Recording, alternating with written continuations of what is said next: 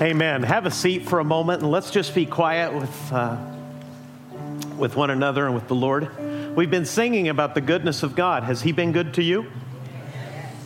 Take a moment and just think, think about three things in which you have seen the goodness of God across your lifetime. It may have been this week, it may have been in childhood. Just think for a moment of how God has shown His goodness to you.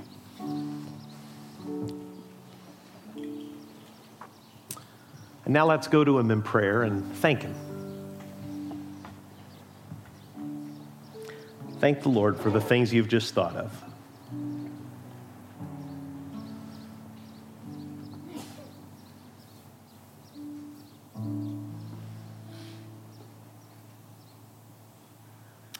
Father, you are good, always faithful, unchanging in your goodness. You can't be better. You're perfect in your goodness. You're perfect in all of your attributes, in all of your ways. The psalmist taught us, Lord, that even in affliction, you are faithful to us. Thank you for your goodness to us. As we open up your word and hear more, Lord, from your, from your mouth, we have this opportunity, Lord, to be, as it were, face to face, breath to breath, hear your own word, not our ideas, but what you know to be true. Make us humble. Make us eager to learn from your word and make us eager to love you for it. In Jesus' name, amen. Would you open your Bibles, please? In the book of Psalms.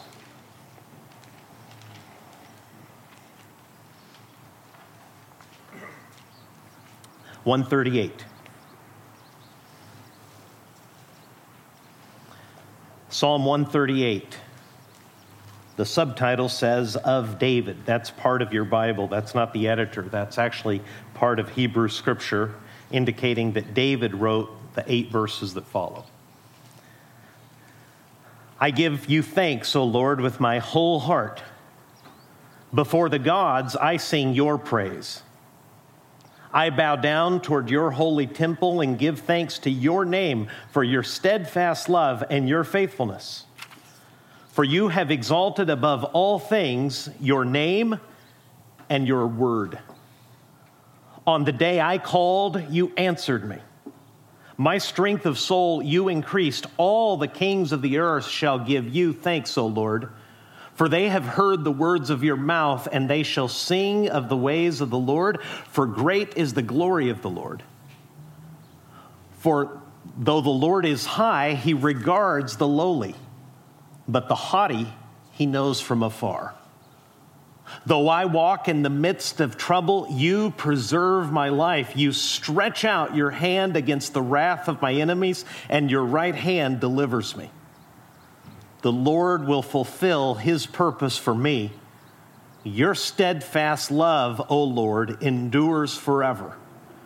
Do not forsake the work of your hands. Do you know what you just read? It's prayer, it's praise, and it's doctrine. David started speaking to God in the middle of all kinds of trouble because David was a man who woke up every morning knowing that people would dance for joy if he were dead. David was a king in an ancient world, surrounded by enemies and occasionally haunted as well by intrigue inside his own kingdom. He woke up with the pressure every day of knowing that he led a nation in a world where war was not uh, fenced in by any kind of humanity or any kind of agreements beyond what perhaps the combatants could establish before or after the battle, but more likely in David's world, war meant genocide. That's why it's important to know that David wrote this psalm and to hear David pour his heart out to God and tell God who David knows him to be. If you look in verse 2, I give thanks to your name for your steadfast love and your faithfulness. Verse 8 The Lord will fulfill his purpose for me. Your steadfast love, O Lord, endures forever. And I love the last request. Did you see the last line in the psalm? Do not forsake the work of your hands. In other words, God, this is all that I know about you. This is how I am relating to you. And here is a request for you before I go. Let me ask you, in view of the love and the faithfulness that I've just been singing about, that I've just been reminding myself of, that I've just been praising you for, hold on to us. We are the work of your hands. I am your king. I lead your people. Please don't walk away from us. That is living doctrine. That is living theology. The reason we're on this short series to introduce you to the biblical idea of studying biblical teaching, doctrinally arranged, is to deepen your love for God, deepen your love for other people, to make you more like His Son, Jesus, who gave His life for you. The point of all this and the end of the sermon today will be a reminder that none of this is meant to puff you up or make you proud. If learning about God is making you proud, you're doing it wrong.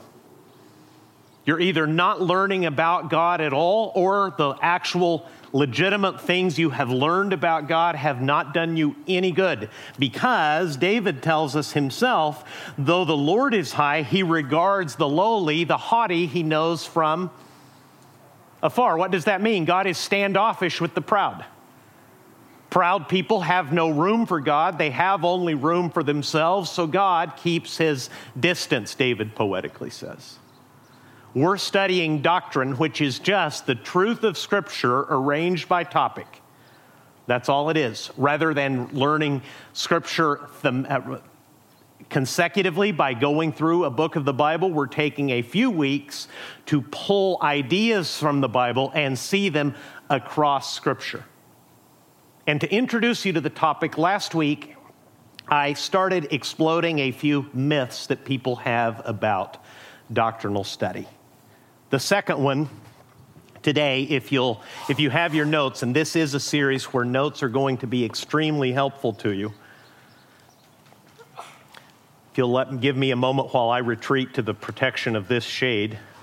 Somebody gave me a talking to last week and told me that I was going to destroy myself if I kept standing in the sunlight. So, if you're here in this big giant auditorium or if you're online, notice that I'm trying to be teachable and I'm under shade. I'm in the shade, right? You can see that I'm in the shade? The glare off the table is brutal, folks, but these are the sacrifices I make for you. Admire the courage, admire the love, admire the humility. Have you ever been proud of your humility? You ever walked away from a situation thinking how humble you were and how fortunate they were to have you in their lives? I might be battling with that just now.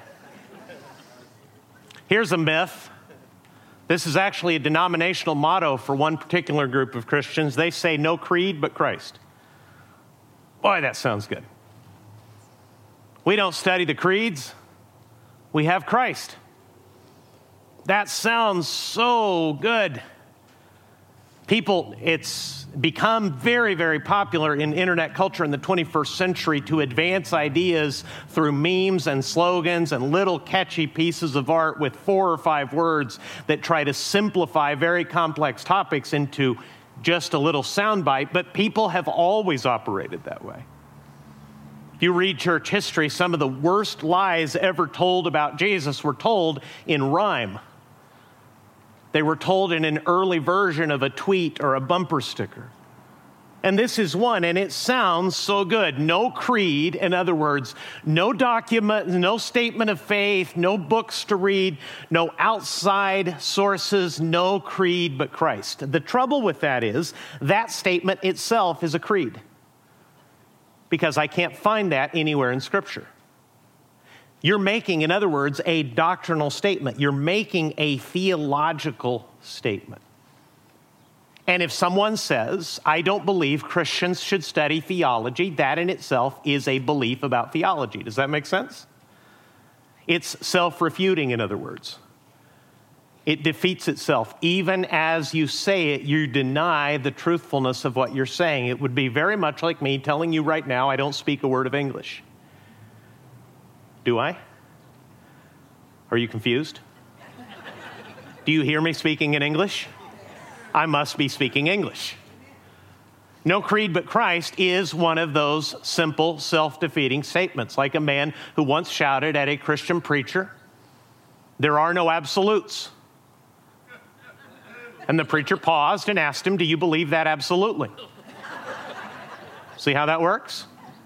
The truth is this everyone has doctrinal beliefs. Your doctrinal belief may be that you don't believe in doctrinal beliefs, but that would be your doctrinal belief regarding doctrinal beliefs. The real issue is where do they come from and are they true? Here's something that became very, very popular in children's books and in a movie that came from a children's book called The Polar Express. Anybody ever see that? The conductor of the Polar Express said this one thing about trains, it doesn't matter where they're going, what matters is deciding to get on. How romantic. Embrace the adventure. Where's this train going? It doesn't matter. Just get on the train. I say this with no humor because it's criminal. The trains headed to Auschwitz, did their destination matter? Yes. Made all the difference in the world. Destinations do matter. But very, very simple things that are woven inside our culture. Every movie you watch, almost every commercial you see, every sitcom, every miniseries produced by Netflix, it all has ideas, it all has teaching. It's not explicit and it's not preachy. They never sit you down and say, We're now going to shape your view about yourself. We're going to shape your view about sexuality. We're going to shape your view about God. We're going to shape your view about the worth of other human beings. But if you start theologizing, if you start listening and watching for ideas in all the media that surrounds you, you're going to find teaching woven through all of it. The question is who says that? Where is that idea coming? Coming from? And most importantly, is that idea true? The truth is that God has given us His Word to tell us what He wants us to know. We have Scripture, which is our topic next week. But listen to Paul in his last letter remind Timothy of the importance of Scripture. If you have it in your notes, in fact, I'd love you to read this with me if you can. It says, but as for you, continue in what you have learned and firmly believed, knowing from whom you learned it, and how from childhood you have been acquainted with the sacred writings, which are able to make you wise for salvation through faith in Christ Jesus. All together now, the last two verses. All scripture is breathed out by God and profitable for teaching, for reproof for correction, and for training in righteousness, that the man of God may be complete, equipped for every good word. In the word scripture, Paul is refi- referring to the sacred writings, which we today call the Bible, and he says that those scriptures, in other words, those things placed in writing by the inspiration of the Holy Spirit, stand in a very special place in the human library because they are breathed out by God. The Greek word underneath this little English phrase, breathed out by God, is a very special and unique word. It's very picturesque. It indicates that when you open Scripture, it's as if you were face to face with God and He were speaking directly to you. Scripture has the very breath and the very word of God in it, and because it is God speaking, that is profitable for you. It's profitable to teach you.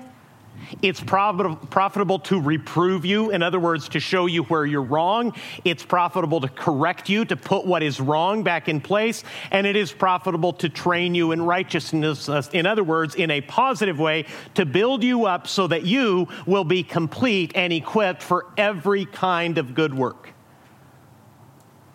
Doctrinal beliefs, if they are to be true beliefs, if the doctrinal beliefs that are circulating through the world are going to represent God and be true to what God Himself knows is true, they must come from His Word.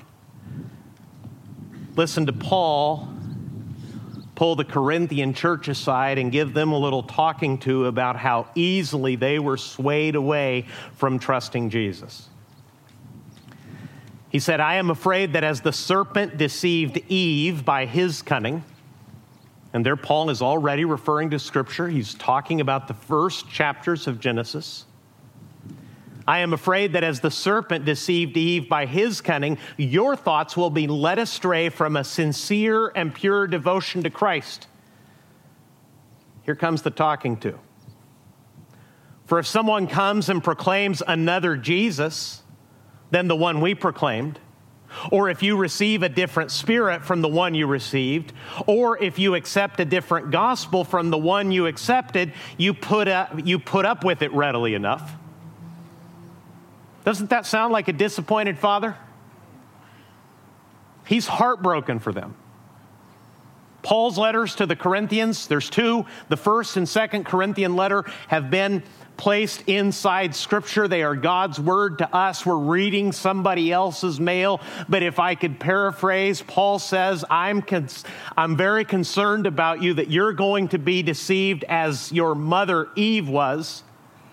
That the people you're listening to are going to lead you astray from a sincere and pure devotion to Christ Jesus because other people are coming to you with a different Jesus with a different spirit and with a different gospel, and you sure are doing a great job of putting up with it. I understand his frustration and his heartbreak because when you've been a pastor for about 30 years, as I have, no, I'm not quite that old. I just started very young, although I'm not that young. It is shocking and heartbreaking how easily some people who have apparently walked with Jesus for years hear something else, watch a YouTube video, read a tract from a cult, have a conversation with someone who has a few classes of philosophy under their belt, and in a day, it seems, are suddenly headed in an entirely different path. That's as old as Scripture. That deception is as old as humanity itself. What Paul is warning here is that all kinds of people are teaching about Jesus. There's all kinds of different gospels being preached in the world. All kinds of spirits are being presented to people as true. Where do we find the truth? All scripture is breathed out by God and profitable for teaching, for reproof, for correction, and for training in righteousness, that the man of God may be complete, equipped for every good work. Our standard, absolutely, is not a creed. Our standard is Scripture. What is the value of creeds? What is the value of sermons? What is the value of small group discussions? What's the value of the little book we're using as a tool to learn? If those things represent and teach the Bible well, they're useful because everybody has beliefs. The question is do their beliefs conform with the words that God graciously breathed out and put in writing? I want you to take that phrase home with you so that tomorrow you will approach your Bible, hopefully, with fresh wonder, with fresh gratitude and humility.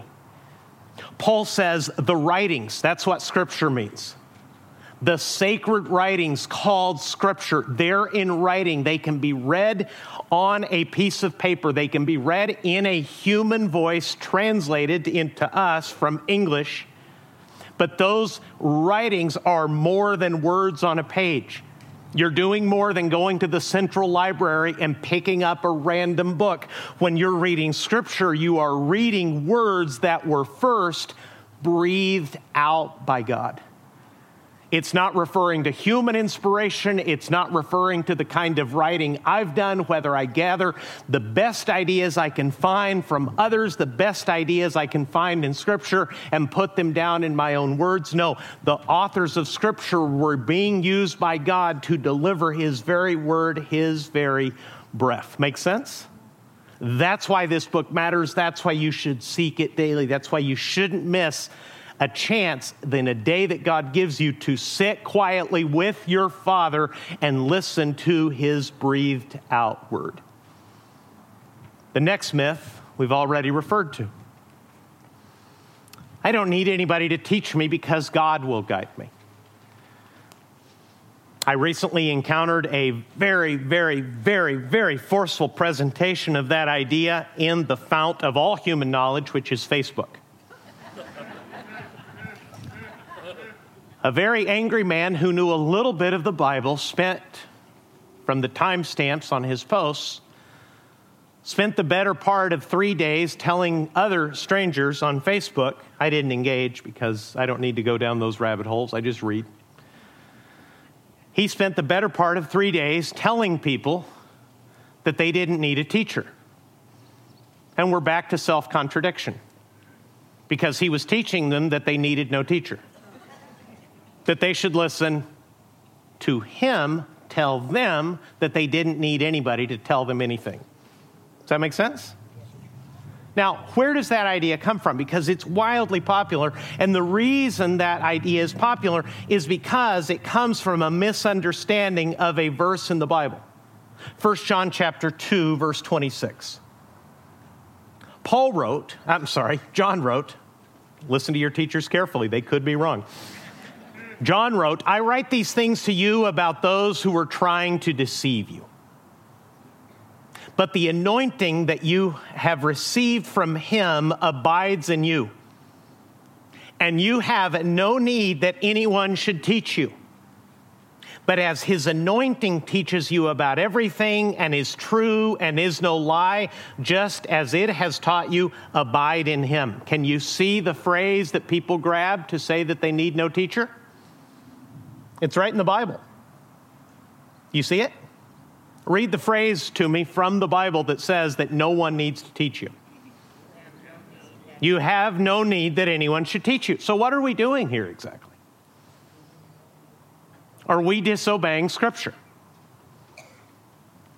Am I disobeying Scripture and are you wasting your time? It's right in the Bible. You have no need that anyone should teach you. So, what's this all about? Let me introduce you to a term that I just want you to keep in your mind for the rest of your Christian life as you evaluate ideas presented by other Christians or people who claim to be Christians or other religious groups who claim not to be Christians, but to know the truth to correct Christians. That phrase is proof texting. Proof texting refers to the practice of taking a little piece of scripture and offering it on its own as proof of the idea that is being presented. Does that make sense so far? If you pull a few words out of this paragraph, John just said to his readers, Nobody needs to teach you anything. And this angry teacher on Facebook went on to say, You have the anointing the anointing that you have received from him abides in you, and you have no need that anyone to teach you. But as his anointing teaches you about everything and is true and is no lie, just as he has taught you, abide in him. The anointing is almost certainly, according to a verse earlier, a reference to the Holy Spirit. Paul is, uh, there I go again. I'm telling you, listen to the teachers. They may be wrong. John is saying to his readers regarding people who are denying Jesus you already have life in Jesus. God gave you His Holy Spirit. He anoints you. In other words, He sets you aside, He empowers you and equips you. He gives you new life and new understanding. And because that is true, you have no need that anyone should teach you. What does John mean? I can read his words, you have no need that anyone should teach you. But if I read the whole paragraph, which I won't take time to do, and I read much more of the Bible, which I will take time to do, I immediately discover that John can't possibly mean that no human being can teach another human being the things of God because John is doing it himself. Did you notice? What does he mean? He says to them, regarding the people who are deceit, trying to deceive you, you already have the new life that the Spirit gives you. You don't need, I'm reading his meaning, not his literal words. You don't need that kind of teaching. You don't need to hear anything from those kinds of people because you already have the truth, you already know the truth, you already know that it's not a lie. Just as the Lord once began to teach you, you stick with Him. I believe that is what John means. How can I know that? I can know that by not proof texting, but by looking across the Bible. The truth is this Christ himself gave teachers to the church, beginning with the apostles and continuing to this day with pastors, and not only pastors, but with other mature believers. John himself wrote this entire letter to teach them. John evidently thought that at least he was qualified to teach them some things. 1 John chapter 5 verse 20.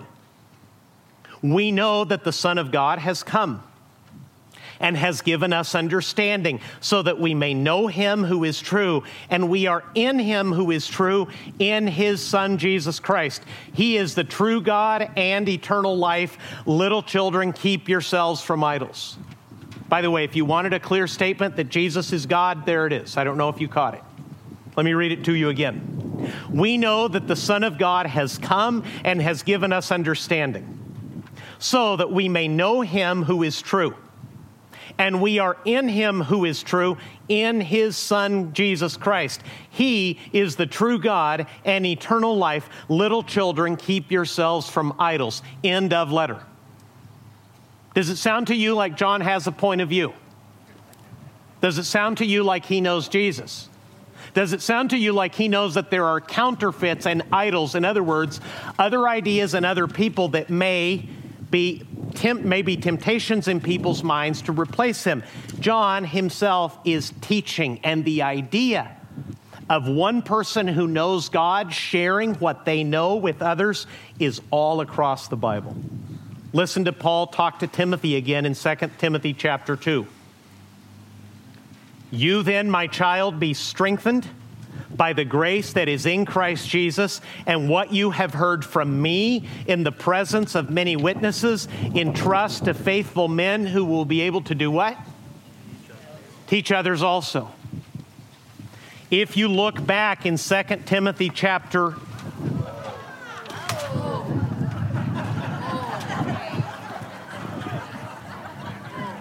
Speaking of memes, we might have just made one.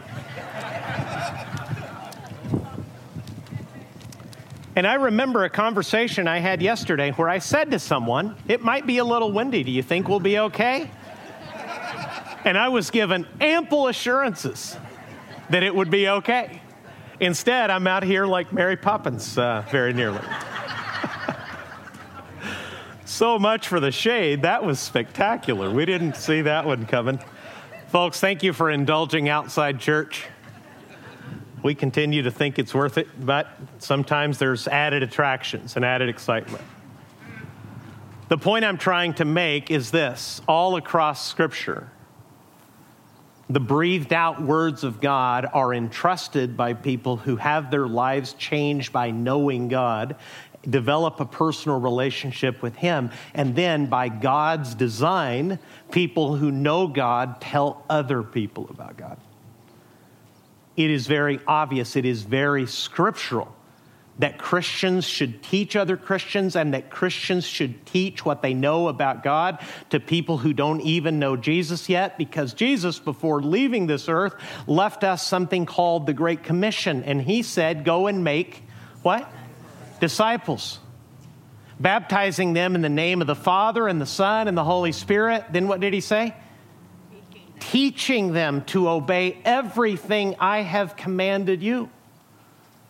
Beware as you start your doctrinal studies, beware the bad habit, beware the pitfall of proof texting, of lifting a phrase from Scripture I recently lost relationships with people I love very dearly who took six words from the English Bible and from it built an entire doctrine that denies Jesus. What led to that was the simple idea of proof texting, of not looking at everything that God has said, not looking at everything that His harmonious word actually teaches, but of taking a sliver so small that it can be twisted and taken out of context and used to build all kinds of idols and all kinds of lies. Look in Colossians chapter 3. Here's where you come in. Colossians chapter 3, verse 16 says, Let the word of Christ dwell in you richly, teaching and admonishing, what's it say? One another.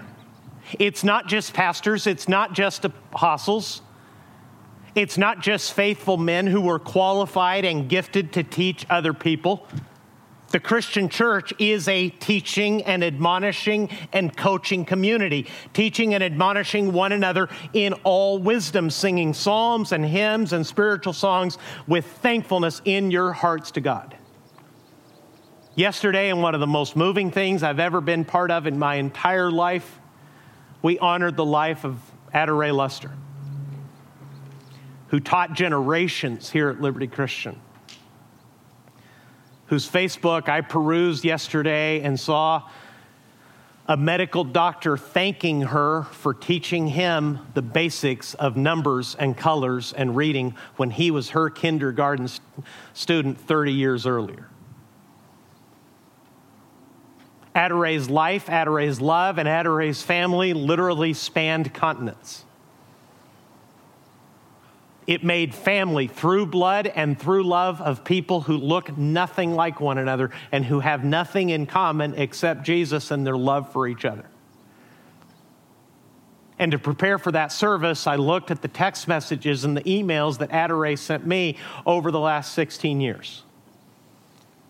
She never opened the Bible to me to teach me a Bible lesson as I'm trying to share with you, but she taught me a great deal the things she said about Christ, the way she expressed herself to me about what was God was doing in her life, the way she sought to encourage me, literally on her deathbed to say some words of loving encouragement to keep me moving forward in the last days of her life.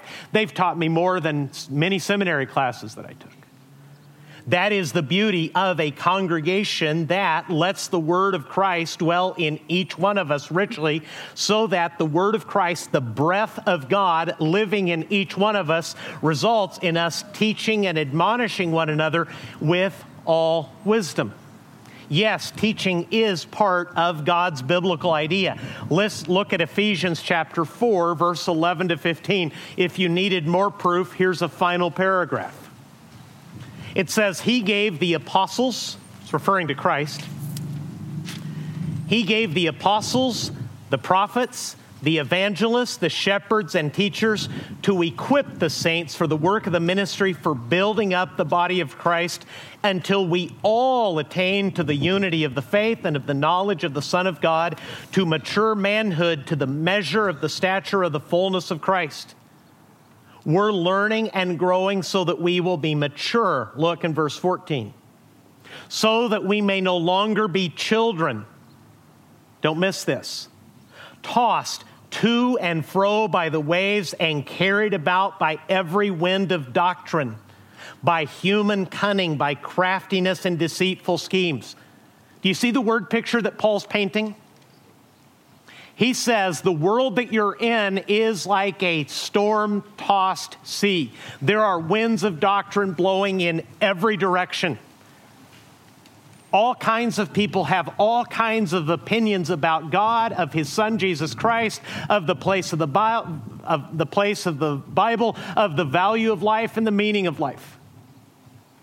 You can find very articulate voices in contemporary America that tell you that you are a super intelligent ape, powered by electrical impulses and chemical reactions. There are some very bright philosophers that say that there is actually no free will, that you've never made a choice in your life, that you can't, that you're simply the result of all of these processes unknown to you driving you forward.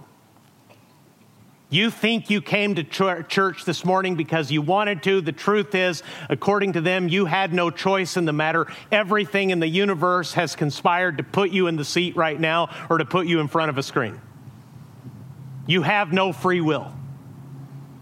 That's one idea. That's one very far side of the spectrum. There are many, many other ideas all the way to Jesus being the Son of God.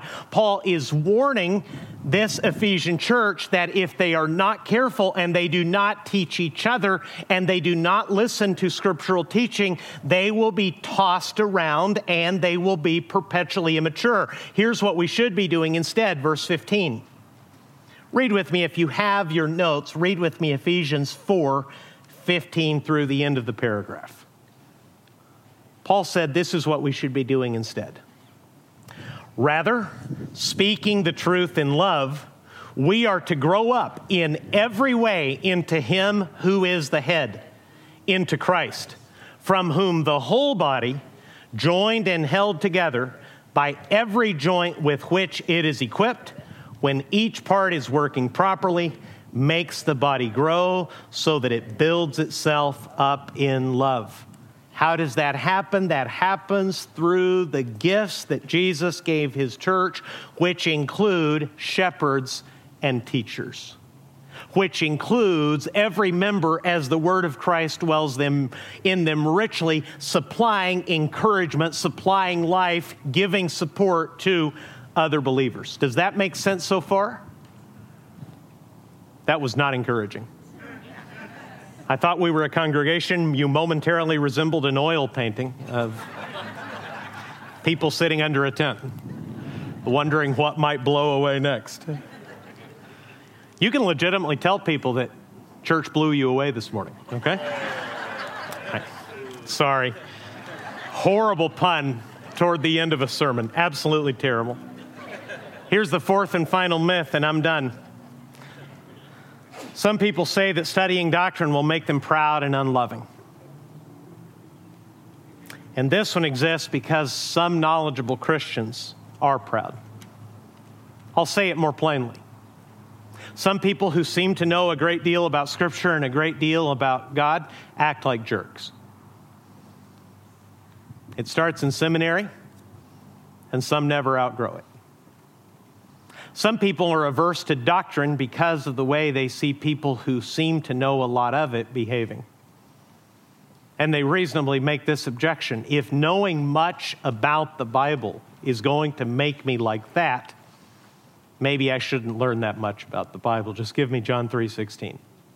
I've had many people tell me that very thing. All I need to know is John 3:16.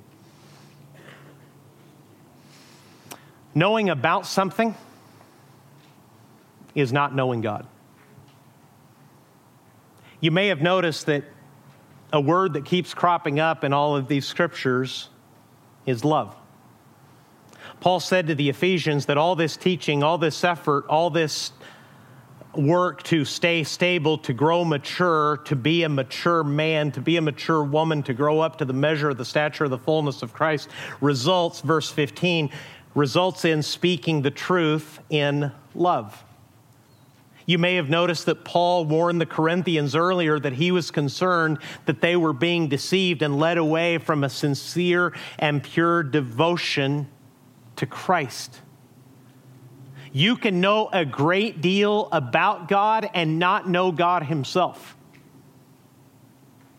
I can give you theology textbooks and teach you all the terminology, but every effort, regardless of how the pastor preaches, which, whether it's expository, the way I normally do it on Sundays, or whether it has a more doctrinal focus, as it does for these few weeks, if it doesn't result in you actually knowing the God who is there and the God who made you and love you, if you only know things about Him, but you don't know God Himself, it will leave you unchanged.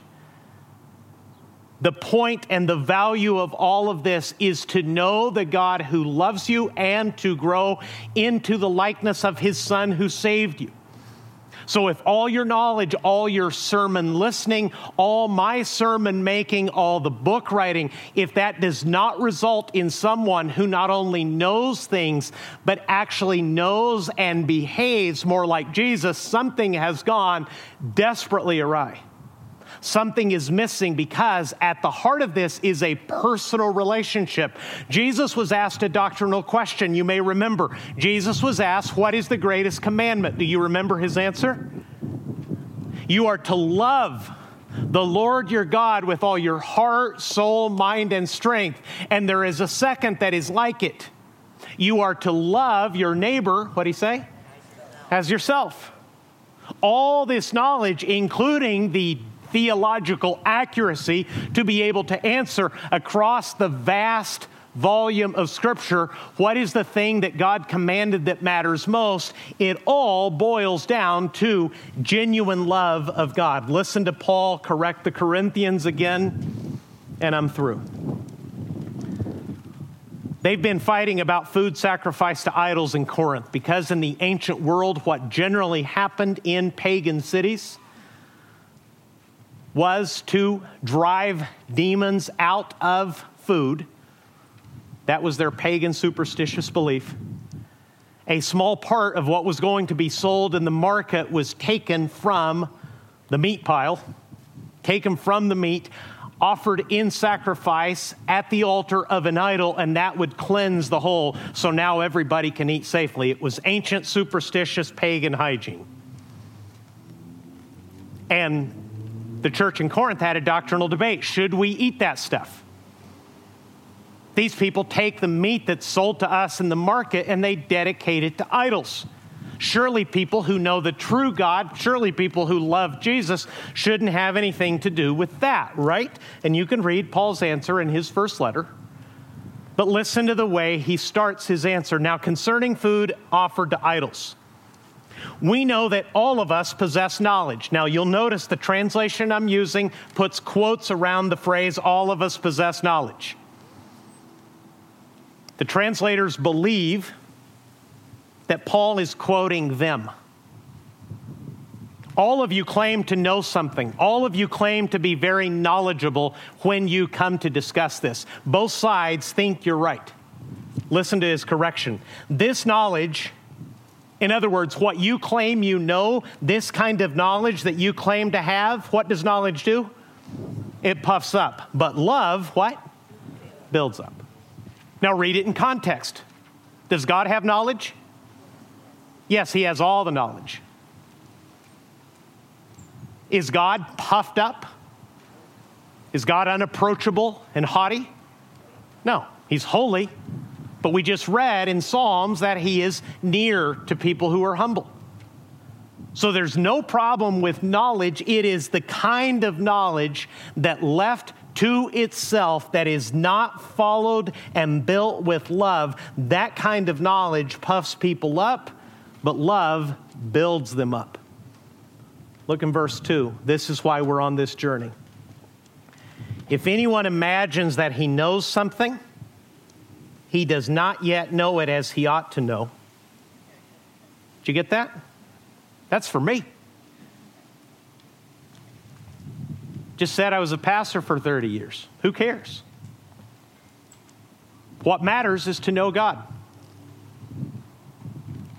There are people who have been pastors far longer than I have, didn't know God. It was all knowledge. It never reached their heart. It never led to a simple childlike faith. It never led to a sincere and pure devotion to Jesus. That kind of knowledge not only puffs up, it destroys people. But look, verse 3 if anyone loves God, he is what? Known by God. What does that mean? It means that if all of this effort, all of your reading, all of your studying, all of your praying, all of your serving, if that leads you to love God, God in heaven looks down and says, That's my boy. That's my girl right there. She knows me because she loves me. So, if anything and everything we're doing, because this series will soon be over, but there will be others, we will continue in the Gospel of Luke. Later this year, we will study the prophets. We're going to do all kinds of things. If it only leads to knowledge and it does not result in becoming like Christ and growing in the grace and the love of Jesus, it's just vanity. It's just words. It's just learning that may teach terms and may engage the mind but does nothing for the person. My sincere heart for you is that you will open your Bible and use these simple tools that we're providing to you and go to your groups and have conversations with one another so that you may grow in the genuine knowledge of God, love God because of what you learn of Him, and in all of this, be known and loved by God yourself. Let's pray together, shall we? Let's dedicate ourselves to the Lord to that purpose. All of this is meaningless if you don't love God. So let me just ask you in all your years of church, in all your reads, years of learning or reading, in the weeks that you've been coming, are you certain that you have Jesus in your life? Are you certain you have been loved and saved by Christ? If not, please turn to Him and be saved. Give up on your idols, give up on your ideas, give yourself over to a sincere and pure devotion to Jesus. He'll save you, He'll love you, He'll guide you, He'll change you. If that's your need, call out to Him. If you're watching online and you've taken that step of loving trust and faith toward Jesus, please let us know by sending us a text or send me an email. If you're here in the tent, fill out a card and let me know, please. Give it give it, that card away at the baskets at the exit. And Christians, let's not focus on the kind of knowledge that will puff us up. We'll be useless. We'll be in worse shape than when we started. Let's grow instead into the fullness of Jesus. Love God with all of our hearts and love our neighbors as ourselves. Jesus, I pray that that would be true Thank you, Lord, for the patient love of a congregation that works so hard to continue to make our congregational gatherings work. Cold and rain and wind and everything, Lord, that comes from your hand, we're here for it. We're here for you and we're here for each other because we love you. Make this series, make these coming weeks grow in us a genuine love for you that will spill out in love for others so that we will tell them who you are, what you've done for us, how Jesus has saved us, and how Jesus can certainly save them. Father, help us love you so that you may know us, look down from heaven, and recognize us and name us as your own children. I pray in Jesus' name, and Crosspoint said, Amen. Amen. Folks, love you. Thanks for being with us. Whether you're online or in person, watching music blow around, watching me nearly leave with the umbrella. Sure, you're going to go home and you're going to have lunch and you're going to have a grand old day. We have a whole other service to do. It's supposed to get windier. You might want to talk to God about that, that I don't end up that way, okay? God bless you. See you soon.